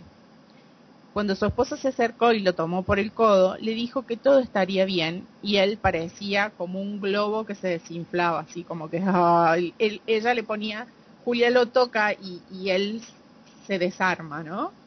Este, pero le da, seguía sí. Perdóname, no, pero le da cuando dos personas están en una relación así, este, te da como mm. una sensación de seguridad, de como que te está tratando de apaciguar, como decirle todo va a estar bien. Y él mismo pues siente eso. Qué lindo. E, ella, sí, definitivamente ella siente que él está sufriendo. Eh, con esa situación y lo comprende. Entonces, en vez de, de, ponérsela difícil, al contrario, como que le da, le, da soporte, le da cariño. Exacto. Entonces, bueno, Raven estaba ahí parada en medio de esta discusión que apenas alcanzaba a comprender, pero emocionada por la, por la, por la actitud protectora que tenía el doctor, el profesor Emerson para con su familia. Hacía tiempo que nadie la hacía sentir tan protegida. Ella añoraba la figura de su padre, pobre Raven.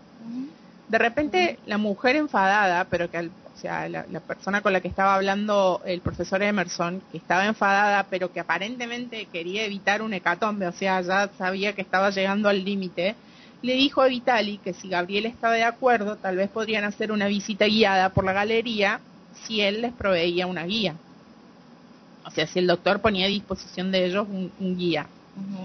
Entonces, Gabriel pareció un poco más relajado ante esa propuesta. Acto seguido, el doctor Evitali levantó la vista y se dirigió a Raven diciéndole que la señora Emerson le que a la señora Emerson le gustaría dar un paseo por el laboratorio de restauración y le pidió que la acompañara y le presentara al profesor Urbano. Raven se quedó como esperando algo más, algún comentario, algo. ¿Qué era lo que, qué, era lo que Raven suponía? Que la, les pregunto chicas, suponía que la habían llamado por el incidente del pendrive y de Patrick Yo entiendo que sí. Yo creo que sí, porque fue fue muy eh, fue coincidencia que que pasa eso y la llamarán. Fue un timing así coincidencia mm. y lo que ella pensó fue lo, peor. Y ella sabe que dudan de ella. yo yo simplemente entiendo que sí. Okay. Bueno, eh, acá Betty me pone, Betty nos está escribiendo que ella pensó que estaba en problema. Y este Laura también dice que sí. sí. y que y que está de acuerdo con lo que dijiste vos, Lili. Perfecto. Bueno, continuemos. Dice, mm, bueno, este, Raven sabía que se que, no, Raven no sabía. En realidad Raven no sabía por qué la habían llamado. Se había quedado clavada en sus pies pensando, ok, ahora me va a decir algo del pendrive o del robo o del Palazzo Ricardi, pero nada, no le dijeron una palabra. Respiró aliviada cuando el, el, profesor se dispuso a asignarles un guardia para que, los para que escoltara a la profesora Picton. Julia se despidió de su esposo con un beso y unas palmaditas en el brazo, así como diciéndole, quédate tranquilo que va a estar todo bien. Em, que, que tenía toda la intención de ser un acto de reafirmación, por supuesto, pero me parece que no, no cubrió con las necesidades del profesor, en lo más mínimo. Él seguía nervioso. Raven no tenía intención de tentar mucho más a su suerte y guió a Julia por el pasillo, este, que la siguió rengueando un poco. Atenta a esto, Raven la esperó y le preguntó si se había hecho daño. ¿Ustedes creen, eh, otra preguntita así cortita y vamos, vamos intercalando una cosa con otra, ¿ustedes creen que Raven empatizó un poco más porque Julia estaba rengueando? Porque ya, ya existía como una buena relación, ¿se acuerdan que ella este, la había ayudado con, con el bolso de la bebé la primera vez que la había visto en la galería y demás? ¿Ustedes creen que Raven en este punto se sintió aún más, sintió como una, una, se sintió identificada con, con, Julia, ¿no? Me parece. No sé ustedes qué piensan. Puede que, pues yo estoy, últimamente tengo una idea media rara. O sea, como, como si eso como que lo hubiera identificado más con Julia. Como el hecho de que ella también tuviera algún tipo de padecimiento. Exacto. Yo creo que, que a Raiden lo que la caracteriza, una de las cosas que las caracteriza de todas las cualidades que tiene es la compasión. Así que yo no creo que ella la haya visto, de que la haya hecho eh, enfatizar más con ella. Lo veo como que es que simplemente su, su naturaleza es, esa es, esa es su esencia, ¿no? Ser compasiva y no le gusta ver que nadie sufra, ya lo habíamos visto anteriormente. Así que es que ella es, es es muy linda por dentro. Sí. Yo creo que ella, es como que la ve la ve a Julia y como que el hecho de, poder sentir en su propio cuerpo lo que significa ser una persona renga me asombró. Realmente dije, en este punto ella se habrá sentido aún más unida a Julia de alguna manera por, por este inconveniente que Julia tiene al caminar, que no lo tiene siempre, pero pero digo, no sé, Lili, yo, yo, creo, yo creo, creo definitivamente que sí, yo creo que ella se sentiría así por cualquier persona que tenga algún tipo de... Porque Angelo, ¿se acuerdan de Angelo? Que también sí, usaba un bastón. Este, sí, ese, ese es su, su ser, ese es su, su esencia. su esencia, sí. ella es compasiva. Ok, a ver, eh, vamos a ver. Betty dice que sí, eh, Laura dice que siempre hubo conexión entre ellas. María dice que mm, sí, que puede ser que se haya sentido más cercana a Julia. Betty dice, yo siento que mm, este error la hace sentir más confortable con Julia, que se hace sentir más cómoda con Julia. Ella puede relacionar su claro, relacionando la dificultad que Julia tiene para caminar con la que, que Raven tenía eh, Miriam dice, Raven tiene una conexión con Julia desde el principio. Ella es muy sensible y compasiva. Estamos de acuerdo. ¿Mm? Carla Velázquez. Eh, hola chicas. Creo que ambas se agradaron porque ambas tienen características en común. Las dos son bondadosas y valientes. Me llega mucho que Juliana esté enferma. Mm, Muchas gracias, Carla.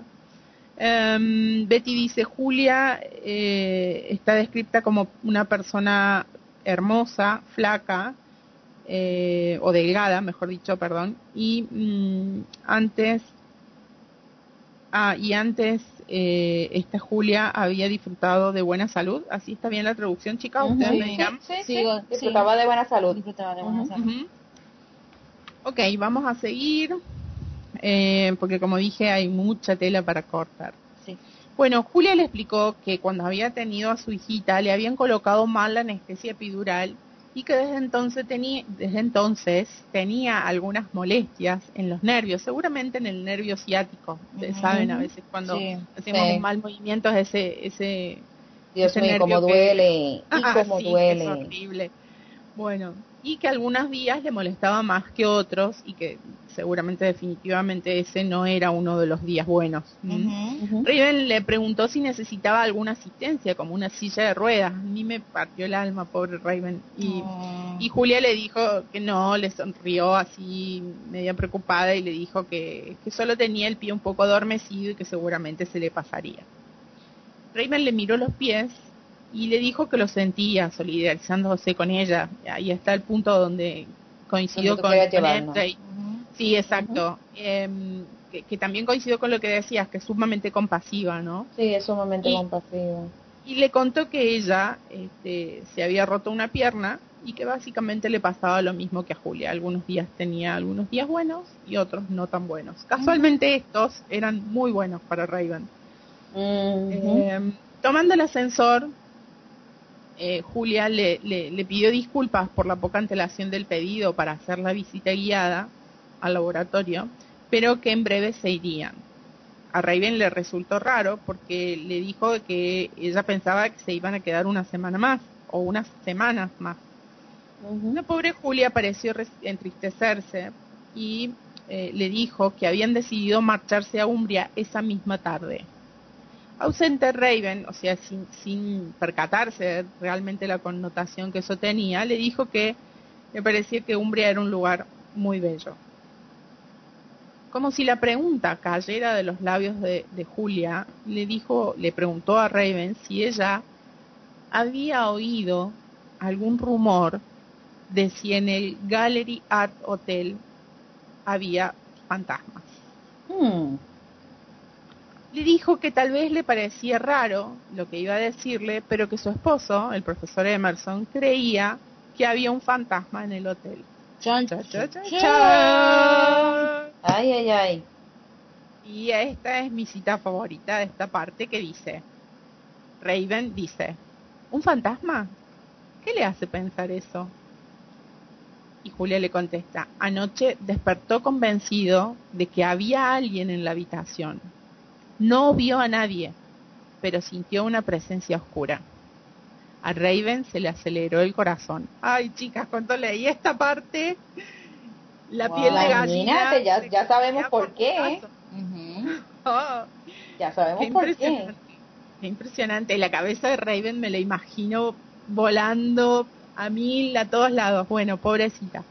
Inmediatamente le preguntó si se trataría de tal vez de un intento de robo y Julia le dijo que no habían visto a nadie y que tampoco les había faltado nada, pero que la sensación de Gabriel que había descrito de, era el de sentir que no estaban solos en la habitación y que como si fuera poco, como si eso fuera poco, las puertas de la terraza estaban abiertas. Le dijo que de tratarse de otra persona, tal vez ese comentario para ella hubiera pasado completamente desapercibido o lo hubiera, este, no sé, lo, hubiera minimizado, o que no se hubiera preocupado. Pero viniendo de, del profesor Emerson, acá hay otra cita favorita mía que dice en, el, en el libro, eh, dice, pero Gabriel había visto y sentido cosas extrañas antes Uh. Acá, modo Raven, sí, modo Raven atando cabos activado, así. La cabeza de Raven estaba en rojo por todos lados, este, alerta sonando. Bueno, como les digo, Raven estaba que no aguantaba las ganas de preguntarle 200.000 cosas. Por ejemplo, quería saber exactamente a qué se refería con cosas extrañas porque cosas extrañas pueden ser muchas cosas, pero tal vez ella, ella misma había estado sintiendo esas cosas extrañas últimamente, pero se recordó a sí misma que no debía meterse en más líos, por fin Raven, y que, y que estaba hablando con una de las patrocinadoras de la galería y que no quería, no debía parecer entrometida.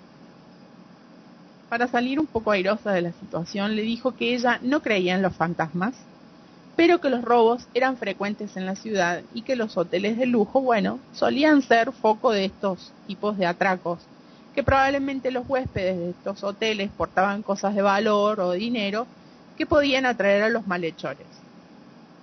Julia, muy poco convencida, le reconoció algo de razón en su argumento. A continuación, Raven le preguntó a Julia, mirándola detenidamente, si su esposo le había comentado a alguien más de este asunto. Y Julia le dijo que al doctor Evitali, pero que no había hablado de fantasmas, sino que estaba preocupado por la seguridad de la ciudad en sí, ya que había leído en los periódicos que había gente desaparecida y que habían encontrado unos cuerpos río abajo. Ay, ay, ay. La ciudad no es segura, la ciudad no es segura. Emerson tiene razón. Ya Raven jugueteaba con lo que tenía a mano, su credencial, por ejemplo, pero en realidad súbitamente la necesidad que ella sentía era de tocar la reliquia que llevaba escondida debajo de la ropa. Angelo ensombreció sus sentidos. Se puso pálida y le preguntó a Julia si el profesor había mencionado si los cuerpos encontrados eran de hombres, a lo que Julia, lamentablemente, le respondió que sí. Bajaron del ascensor y Julia le, dijo a Raven que no estaba contenta de irse tan pronto porque en realidad querían adoptar una niña del orfanato de los franciscanos y que querían pasar algún tiempo con ella mientras estaban en la ciudad. Abrumada por tanta información, Raven se paró sobre sus pasos y le dijo que ella misma era voluntaria en ese orfanato y le preguntó por el nombre de la niña a la que pensaban adoptar. Julia le dijo que se llamaba María. Oh. El, corazón de Raven palpitaba muy fuerte. Ella conocía a María. Exactamente. Julia le explicó que para poder hacer efectivo el trámite ante la justicia debían estar casados por por tres años y que en enero se cumpliría ese, ese, ese mínimo de, de, años de casados. Y que nada los haría más felices que darle un hogar a María. Ah. Para poder conocerla mejor y que ella los conociera un poco más. O sea, que ellos querían pasar un poco más de tiempo antes de poder adoptarla a la niña, digamos, para de poder hacer todos los papeles para oficialmente adoptarla, pero que querían este, pasar tiempo con la nena, que la nena los conociera y que ellos también conocer un poco de la historia de María. Raven estaba emocionadísima, chicas. Le contó que ella trabajaba en el orfanato, ayudando a los más pequeños que estaban aprendiendo a leer y a contar. Estoy con un nudo en la garganta, no sé por qué. bueno, Julia le dio muchas gracias porque cuando conocieron a María hacía dos años y medio atrás, no hablaba y que sus avances habían sido asombrosos gracias al trabajo que hacían los voluntarios en el orfanato. Raven apenas alcanzó a retribuir la amabilidad, pero tenía un nudo en la garganta. Mm. Antes de entrar, Raven sintió la necesidad de hablarle del intruso que se había infiltrado en su departamento, pero no se sentía preparada para argumentar sus sospechas o darle al menos una razón lógica a todos sus propios interrogantes se, aclaró la garganta y se despidió diciéndole que esperaba que lo del intento de robo no fuera una repercusión del robo de la galería y que tuvieran mucho cuidado, inclusive en Umbria. Julia le dirigió una mirada de agradecimiento y le dijo que así lo harían antes de entrar al laboratorio. Qué lindo, qué linda estas dos mujeres, ¿verdad? La verdad que sí, son todas, eh, las dos son unos personajes muy hermosos, eh, tienen muchas similitudes, aunque también tienen eh, marcadas diferencias en, ciertas cosas. pero yo quería, nada, hacer un comentario bien corto, fíjense, no sé si aquí lo saben, pero mi hijo, el varón mayor, Jesús. Eh, Jesús me nació con, bueno, Jesús tiene una condición que se llama encefalopatía de origen desconocido. Eh, y obviamente eh, la pobre eh, María está en un orfanato, pero yo como madre de un hijo que no habló hasta los cuatro años, yo puedo entender la emoción que hay entre ambas cuando hablan de la niña, porque realmente se sufre mucho. no sé, no sabemos hasta qué punto esto le afectó en su conducta a María, pero yo les puedo decir que eh, por lo menos en mi caso fue bien doloroso. Yo lloré mucho, yo lloraba yo creo que casi todos los días, porque la frustración que tienen por no expresar, por no, porque la gente no los entiende, es tan y tan y tan grande que estos niños sufren mucho. Eh, así que eh, este, este, esta parte de la historia a mí me conmovió mucho y me sentí muy identificada por razones obvias. Sí. Eh, yo, puedo decirles. Sí, disculpa. Sí, no, no, hay problema. Sí, eh, pues eh, por razones obvias, pues me sentí muy identificada porque realmente los padres que, que tenemos niños con, con, diferentes condiciones, ahora mismo, gracias a Dios, Jesús es un niño totalmente funcional. y ya me dijeron que él puede ir, a, tiene la capacidad para él entrar en su universidad y su universidad de hecho va a estar paga, gracias a Dios. Eh, pero eh, todavía él habla y hay cosas que no se le entienden, pero realmente él no hablaba nada, él solo señalaba y todo era A. Yo era A, un vaso de agua era A, una un plato de comida era A, tenía que, ir al baño era A, o sea, es bien, bien duro. Y para colmo, esto le afectó en la conducta porque el niño se me aisló y entonces era víctima de bullying también. O sea, las consecuencias que trae esto, a veces uno lo, uno lo lee, pero uno, la persona que no ha pasado por esto no, no conoce lo, lo grande, lo grande que, que esto significa cuando estas dos personas están hablando, Julia y Raven, del progreso de esta niña. Así que realmente, pues es una parte que realmente, por lo menos a mí me tocó bien directamente y me conmovió. Es muy linda, Sí, esta interacción es muy linda. Sí. Quería, mm, quería hacer dos comentarios. La primera de que, eh, por lo que pudimos leer, les invito a que lean el libro.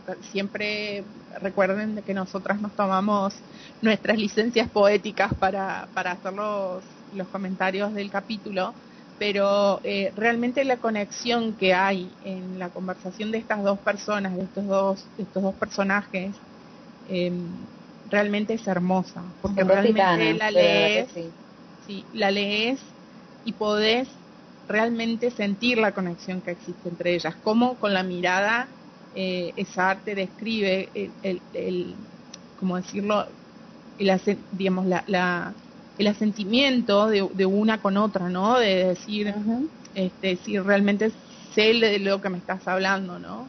Y de que María, eh, cuando llegó al orfanato, eh, la historia dice que había sido una niña que había tenido una infancia muy traumática y que ese era el motivo por el cual no, no hablaba. Y, que, y que justamente al ser una niña tan vulnerable y que, y que los Emerson habían visto que era una niña tan eh, que tan falta de amor habían decidido optar, esto lo digo yo, ¿no? Eh, que seguramente ellos optaron por elegirla a ella justamente por ese motivo, para, para poder darles ese amor que ellos sentían que ella estaba tan necesitada. Bueno, ¿puedo, eh, pasar conmigo? sí, Lili, vamos contigo. Sí, este, a mí me toca la última parte de, este, del capítulo. Entonces Raven pudo respirar un poco más tranquila ya que no pasó nada con el pendrive. Incluso pudo salir temprano del trabajo ya que tenía una cita. Fue una cita médica con su doctora, quien estaba sorprendida de su repentina transformación. La doctora le mandó a hacerse una batería de exámenes para determinar qué le había pasado a su pierna y para ver si aún había rastros de alguna droga en su sistema, por si acaso había sido drogada cuando estuvo desaparecida era muy probable que no hubiera rastros de, de, drogas porque ya habían pasado demasiados días. Usualmente las drogas de ese tipo no permanecen en el sistema por tanto tiempo. Después de almorzar, Raven decidió regresar al museo, donde se encontró al inspector Ibel Patelli, quien le cuestionó que llegara tan tarde de almorzar y que fuera jefe de ella, el hombre este, me, caso en nada. ¿Qué, le, importa? está detrás de ella, es, un stalker, él es un stalker. ¿Qué le importa, Dios mío? Raven le dice que estaba en una cita médica y Bateli le cuestiona más aún que si tiene algo, algo que compartir con él. Yo sé que él está haciendo su trabajo, pero el tipo me cae como una bomba. Dios mío, me, saca, me saca. Lo dejó allí y siguió su rumbo hacia los archivos. Se encontró con Patrick, quien le dio el pendrive y se fijó en el antiguo crucifijo que llevaba puesto. Raven. Patrick le comenta que es obvio que era una antigüedad y que podría ser algo que encontrarías en un museo. En adición, le dice que no dejara que la policía lo viera, ya que podrían confiscarlo y verificarían si era robada. Claro, imagínate. Sí. A lo que Raven le pieza de valor. Sí, a lo que Raven le responde indignada que no era robado. En esos momentos entran Batelli y el agente Sabola se dirigen a otro lugar en el museo y Patrick se despide de Raven hasta después del trabajo que la llevaría a buscar su Vespa. Luego en la noche se verían en casa de Gina. Pero antes Raven fue de tiendas a comprar ropa que le sirviera ya que lo único que le quedaba eran los pantalones de yoga que llevaba puestos hace dos días. Según el texto, Raven no le gustaba ir de compras, lo odiaba. Ok, otra vez esta parte del texto me habla a mí, a la mujer de curvas que a veces detesta ir de compras, porque lo odio, yo lo odio. Este, y no es porque yo sea extremadamente sobrepeso ni nada, pero tengo curvas y no todo me queda como me gustaría y es una de esas experiencias que no me gustan. Porque a veces no consigo nada que me queda bien o lo que te queda bien está fuera de nuestro presupuesto. Sin embargo, para Raven, esta vez la experiencia fue muy buena y cito mi parte favorita de este, del texto. Se lo pasó mucho mejor de lo que se había imaginado. Generalmente odiaba ir de compras. Su peso y el sistema de tallas europeo parecían conspirar en su contra. Le costaba mucho encontrar ropa de su medida, y cuando lo hacía todo era carísima. Pero esta vez fue distinto. Al haber adelgazado tanto, halló ropa de su talla sin ningún problema. Ok, quiero su comentario, lo que sea, lo que sea. Somos mujeres todas y me imagino que alguien tiene que haber pasado por esto. ¿Qué, me, qué, creen de esta parte del texto, de, de SAR, de lo que nos está diciendo? Ah que realmente estar se pone en la piel de todos, ¿no? Eh, nada, que me pasa todo el tiempo, también a mí me pasa lo mismo. Eh, tengo problemas con las camisas. Ay, tú y yo, tú y yo. Tengo problemas con las camisas, con los botones de la camisa. No me cierran. Sí. Entonces, eh, entonces te compras la talla más, la, próxima talla y te queda muy grande. ¿Sabes? Es que no, no, no ganamos, no ganamos no sé si ustedes eh, leyeron ya una entrevista que ha causado sensación. Una entrevista no, fue un ensayo que escribió Jennifer Aniston para el Huffington Post. Salió esta semana, creo, sí. Ella está tan harta de que le digan, de que le vean un bump en la, en la cintura y que ah. digan ya que, que está embarazada, ya ella tiene 47 años, ella no puede tener bebé. Que ella vino y en una carta abierta simplemente dijo, mira, tengo un bump porque ya mi cuerpo va cambiando con la edad. Y tengo un bump porque estoy comiendo, no me estoy muriendo de hambre. Y yo creo que eso es bien importante. O sea, desgraciadamente los diseñadores se enfocan en la ropa para gente delgada.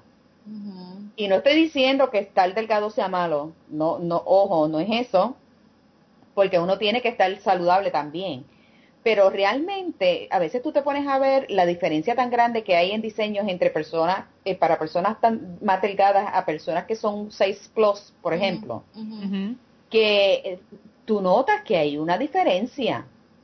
Hay una diferencia y no es que le va a quedar bien lo uno, o sea, eh, no te va a quedar igual exactamente a una persona. Hay trajes que son para personas delgadas y otras para personas eh, eh, plus, por ejemplo. Estoy poniendo por un ejemplo, ¿no? Pero realmente tú ves la diferencia en diseño. A veces se nota la diferencia en, diseño y es que esta sociedad está tan ofuscada en que tú tienes que pesar, por ejemplo, 100 libras para tu estar, para tu ser una mujer casi perfecta, para empezar por ahí. Entonces tienes que irte al cirujano plástico para añadirte, para quitarte y para hacer todo para que tú eh, la ropa está diseñada para, eso. Sí, definitivamente, definitivamente SR está haciendo un comentario en es una crítica hombre, social. es una crítica social, una crítica es social. una crítica social, de verdad que sí. Yo he aprendido a adorar mis curvas. Y mira que tengo curvas. Pero yo las adoro, yo soy súper caderona. Adora, adorar, adoro las curvas, pero odio el proceso este de estar de compras, lo odio. Vamos a ver las muchachas que dicen, este, Cintia dice que es igual, que ella también, no sé si es que odia, ah, fastidioso, es fastidioso ir de compra. Betty dice que le gusta comprar libros, a todas a nosotras nos gusta comprar libros. Que, y más si son de SAR. Que sí, que comprar ropa es, que es otra historia. A veces, Cintia dice que a veces estandarizan mucho la ropa, eso es cierto. Eh, Carla comenta que comprar ropa siempre es un reto para las mujeres. Y este Betty le, le agrada que, que, Raven lo está disfrutando, que esté disfrutando ir de compras y poder este, pasar por esta experiencia. Miri dice que es una experiencia desagradable porque lo que te queda no te gusta, lo que te gusta no, te, no está en tu talla y los vendedores te hacen sentir mal por gorda. Bien, been there, done that, bought the shirt. Sí, lo que estaba hablando. Sí. Este, Laura dice que ella entiende a Raven, ella es delgada, pero no siempre te queda bien la ropa. Este, Cintia le añade que eso a futuro hace reflexionar a Raven y le permite aceptarse como es. María comenta que realmente hay en, en, estos momentos el problema de la ropa que te faltan centímetros en el busto. Ajá. Le digo, las están mandando un cirujano plástico. Sí. Eh, los diseñadores se enfocan, Betty dice que se enfocan en los, las tallas cero, que no todas las mujeres son de esa, de esa talla y que, que todas vinimos en distintos sabores y colores y, y tallas. Y tamaño. Y tamaño. No nos queda la ropa cómoda, dice María, que Betty dice que todas tenemos distintas curvas. Curvas y alturas. Y alturas. Y Laura dice que muy bien lo que dijo Jennifer Aniston, a las mujeres nos, nos exigen mucho y somos personas en que envejecemos, el cuerpo cambia, no se puede estar bien siempre. eh, María dice que no todos somos 90, 60, 90. Ajá. Y que a los hombres, Laura dice, se le exigen menos. Eso es cierto, estoy de acuerdo contigo, Laura. Eso es cierto. Totalmente. Igual ellos también están sintiendo la presión de de, tener ahora un, físico más moldeado, más tonificado, más...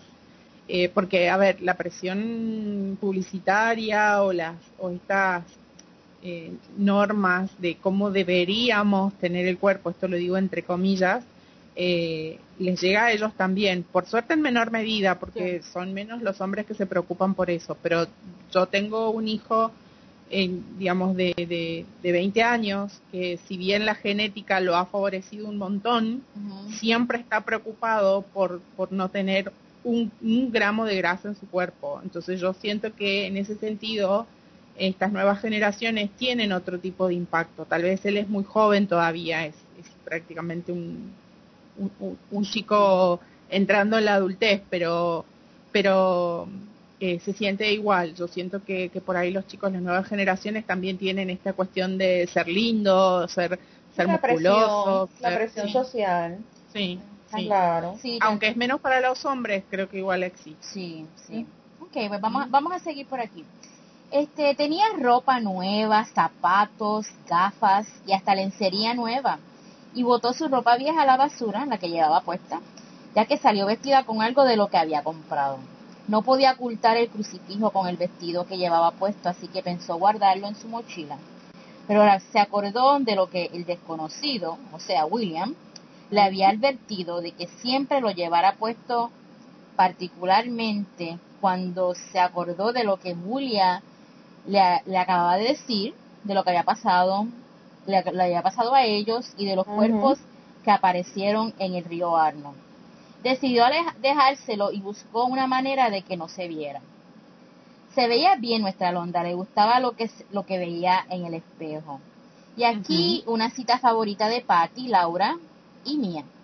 Su aspecto era francamente sofisticado. Nunca se había sentido tan segura de sí misma.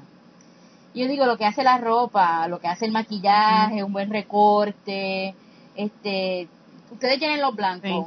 Cualquier cosita así te puede subir los ánimos eh, o el, la, la, autoestima rápido. Sí, el bajar de peso, Lili, también para ella fue, y el hecho de que ya no sufriera la, la deformidad de su pie, o sea, todo eso influyó. Sí. Entonces, este, Raven se fue a casa de Gina y pasó una larga y relajada velada con ella y Patrick hasta después de las 11. Ay, ay, ay, después que le dijeron que no saliera de noche. Sí. Llegando a... es imposible, Raven, es imposible. No es fácil, Raven. Llegando a su casa en su Vespa, se percató de la piazza Santo Espíritu, que estaba solitaria, ya que estaba lloviendo. Raven aparcó su Vespa y de momento oyó algo. Y cito el texto porque no sabría ni cómo describirlo. Mm. Y el texto dice, era un sonido extraño, una mezcla de rugido y gruñido. Se volvió bruscamente y advirtió que algo se acercaba desde el extremo opuesto de la piazza. Logró distinguir algo grande y negro que se dirigía hacia ella. A medida que la figura se acercaba, se dio cuenta de que era demasiado grande para tratarse de un perro se desplazaba a tanta velocidad que los bordes se desdibujaban. Qué miedo. Ay, Dios mío. Qué miedo. Raven, Qué miedo. Raven trató de correr, pero se resbaló y se cayó muy duro, dándose un fuerte golpe. Cuando por fin pudo levantarse, volvió a caerse otra vez. Se puso de pie para rápidamente entrar a su apartamento y se le cayeron las llaves. Oh, obviamente. Ay, qué horror, qué horror. película de horror. Qué horror. película de horror. Mientras, mientras el animal, la criatura, se acercaba a ella con fuertes pisadas. Cuando Raven se agachó para recoger sus llaves, la criatura rugió. Y ahí nos deja el SAR. ¡Qué miedo! ¡Ay, Dios ¡Qué mío! ¡Qué horrible! ¡Qué horrible! Pregunta de discusión. Me imagino que ya leyeron la Londra, así que saben qué sucede después, pero vamos a quedarnos en el ahora, así que no spoilers. ¿Mm? ¿Qué pensaron cuando leyeron esta escena? ¿Qué es esta criatura? A mí me dio mucho miedo cuando yo leí esta escena. O sea, a mí la primera vez, yo, oh my God, ¿qué es esto? ¿Qué es esto? ¿Qué, qué, qué ustedes pensaron, chica? Pues mira, yo te voy a ser bien franca, Lili. Este, ¿Recuerdas que en el capítulo eh, um, a mí me llevó, honestamente, cuando yo leí esto, el capítulo anterior, al capítulo 12, cuando eh, la persona esta misteriosa que estaba hablando con Max estaba hablando de que habían alianzas con cazadores y con y con salvajes. Mm, oh, sí, en mi, en mi mente yo dije uno de los dos. Sí, ok, ok. Digo, uno de los dos. bueno, cazadores, salvajes. Porque acuérdense, acuérdense que sí, este, eh, eh, esta, esta persona quieren, ya están planificando matar al príncipe y se, están hablando de hacer alianza. Sí. Mm. So, yo pensé que, que tenía que ver algo relacionado porque honestamente en mi mente no, no me pasó por la mente qué más podía hacer. Sí. Un perro no iba a ser. ¿Y tú, Maru, qué, qué, qué, qué, pensaste? No, no pensé en nada. Di vuelta la hoja y empecé a leer el capítulo. Sí, sí, cierto. miedo. Cierto. Quería saber qué era. qué era. Dije, no me voy a quedar acá. No, o sea, pensé que era definitivamente pensé que era algo sobrenatural, pensé que era algo malo, algo siniestro. No es, uno de esos capítulos que tú puedes decir, ok, sigo mañana, para nada. no, definitivamente. No, tienes que seguir leyendo y saber qué es lo que pasa, definitivamente. Sí, Oye, sí. sí. que Así que bueno, a leer el capítulo que viene a Londra. Sí, este, déjame ver. Mira, Betty está diciendo que puede ser un, un hombre lobo. Laura dice que la pobre trae los problemas. Hay 20. No sé, digo, es un magnet, un magnet, este, ¿cómo se llama? Un imán, un imán para los problemas, la pobre. Sí, este, Patricia dice que es una bestia. Betty dice que it's not a zombie, que no es un zombie. No, no estamos en The Walking Dead, Betty, no estamos en The Walking Dead.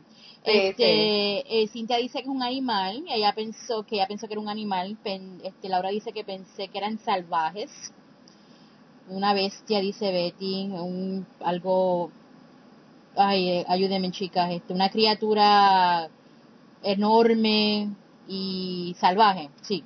Salvaje. Sí. O, un hombre lobo, un hombre lobo, este lobo. La María dice que una criatura. Pues vamos a ver la semana que viene qué, qué llegó allí. el misterio, sí, podemos eh, eh, descifrar el misterio de quién, de qué es esa cosa que está detrás, detrás de Raven y por qué. Sí, las citas favoritas en este capítulo de MJ. ¿Cuándo voy a conocer a ese novio que te regala piezas de museo? Ese le dice, mm. le dice Patrick a Raven y, Emma de SR Fans Paraguay nos, nos envía la siguiente. Raven se planteó la idea de meter el crucifijo en la mochila, pero el desconocido había insistido mucho en que lo llevara puesto. Así que hasta ahí llegamos. Este, Menos mal que por lo menos tuvo el criterio de dejárselo. Ajá. Sí, la verdad que sí que gracias a Dios que, que, por escuchar a, todo lo que le dijo Julia, pues eso como que la hizo recapacitar un poco, pero Dios mío, le dijeron no salgas de noche. ¿Se lo dijeron o no se lo dijeron? Sí, se lo dijeron. Bendito sea Dios. Pero obviamente ella no, no, no tenía, como habíamos estado hablando en capítulos anteriores, ella no tiene idea de la magnitud de la situación en la que ella está metida, por desgracia. sí. Bueno, mi Así Así que pues nada, mis amores, el momento más triste ha llegado, es la hora de decir adiós. Eh, de mi parte me despido dándole las gracias a SR por bueno compartir su talento eh, con toda su comunidad, no importa el idioma que hablemos, por tanta bondad, por todos esos mensajes de inspiración que nos envía diariamente en sus cuentas de las redes sociales, por el apoyo que nos hace a este podcast eh, a todos nosotros y a todos los podcasts que también atiende, eh, por escribir estas historias tan maravillosas que nos llenan de tanta alegría y de tantas emociones eh, y que son inspiradoras, a fin de cuentas, día a día, ¿no? la comunidad de lectores de SAR, ya ustedes ven que es una comunidad muy activa y que está llena de vida, con diferentes podcasts, con diferentes, el, canal de YouTube, cuentas de fans, las cuentas de Argal Empire, que es la cuenta matriz de todas nosotras. Son personas que dedican de su tiempo voluntariamente para poder eh, propagar los, trabajos de ESA, así que por favor apóyenlas. Bueno, y queremos agradecerle también a ustedes por todo el apoyo y, las muestras de cariño en las redes sociales aquí mismo en el chat room. Eh, la verdad es que ponemos mucho amor en lo que hacemos porque realmente lo amamos. Estamos convencidas de que si todos nos juntamos y empujamos un poquito, podemos llevar el maravilloso trabajo de Silva y Reinar a esa librería que está ahí, ahí cerca de tu casa.